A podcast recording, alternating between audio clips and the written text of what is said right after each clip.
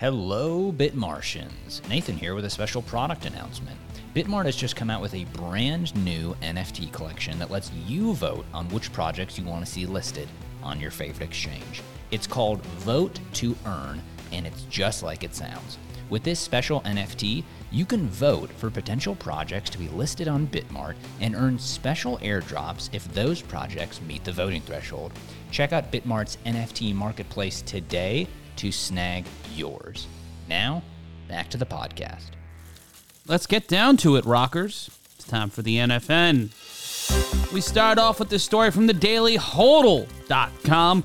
New research from Galaxy Digital shows that NFT creators on Ethereum have received nearly $2 billion in royalties.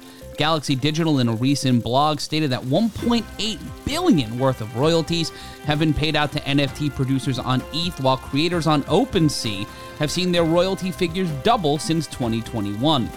Over 1.8 billion worth of royalties have been paid out to creators of Ethereum-based NFT collections, said the article.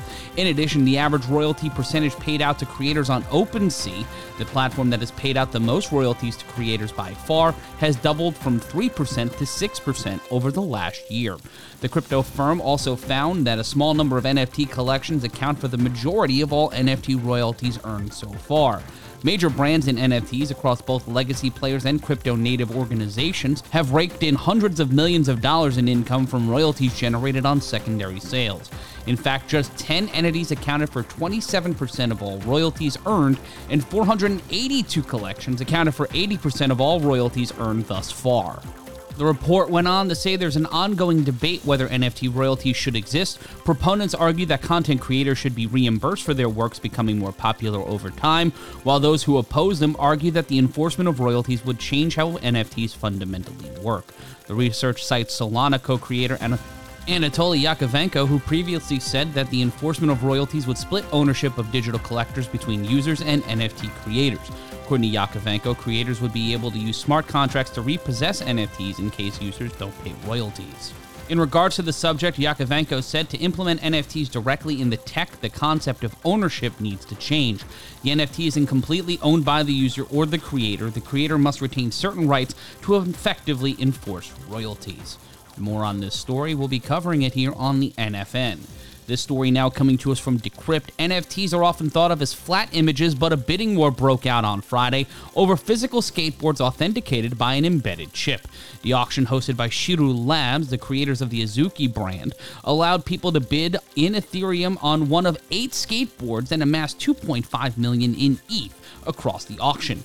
Each of the skateboards is plated in 24 karat gold and weighs 45 pounds, so don't expect to do any kickflips on them, which recommends that owners try not to ride them, according to Chiru Labs. The highest bidder paid over $400,000 for one of the skateboards, compared to almost around $260,000 for the lowest successful bid. Chiru Labs told Decrypt that there were 145 total bids on the skateboards. The uniqueness of the skateboards are assured by a physical chip embedded inside each one of the skateboards, which can be scanned by a smartphone to verify ownership, an experience Chiru Labs is calling Scan to Own.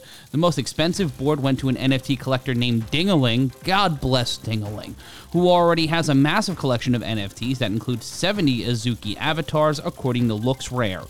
After the auction ended, he called the Azuki community the most degen community he's ever seen on Twitter. I think that's a good thing. If one of the owners ever parted ways with their blinged out board, Chiru Labs said another person could scan the embedded chip to transfer the ownership to another wallet. The boards represent Chiru Labs' introduction of physically backed tokens, or PBTs, which links a physical item to a digital token on the Ethereum blockchain. The company stated that the technology can be used to prove the authenticity of physical goods in a way that leverages blockchain technology. A PBT can also be used to keep track of who has owned an item in the past, which could be useful in the world of art for establishing a piece's provenance. Azuki is a top of the line collection when it comes to NFTs on OpenSea, per the marketplace's website, as it's ranked fifth with a cumulative value of 174 ETH or $228,000 as of this edition of the NFN. The auction dwarfed the namesake collection of Chiru Labs in terms of value.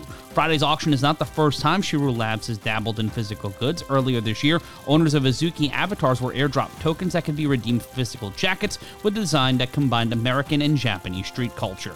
Tokens being tied to the sale of physical items is not new to the Web3 community.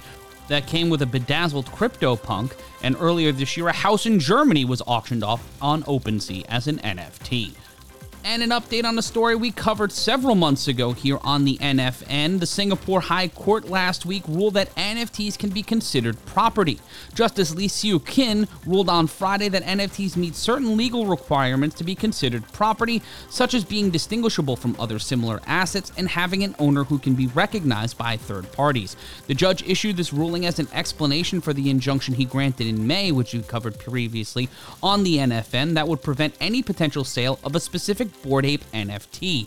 The claimant in the case used the NFT as collateral to borrow crypto from another party, known by the pseudonym Chef Pierre, something he had done multiple times before with other lenders. However, in the midst of discussing a refinancing plan, Chef Pierre threatened to exercise the foreclose option on the NFT unless the loan was paid back in full, which the claimant was unable to do.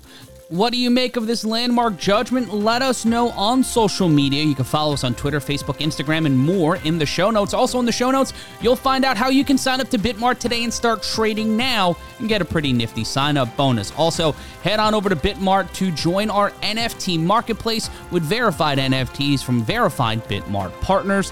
We'll be back with another edition of the NFN tomorrow. For all of us here at Bitmart, I'm Matt Ryan.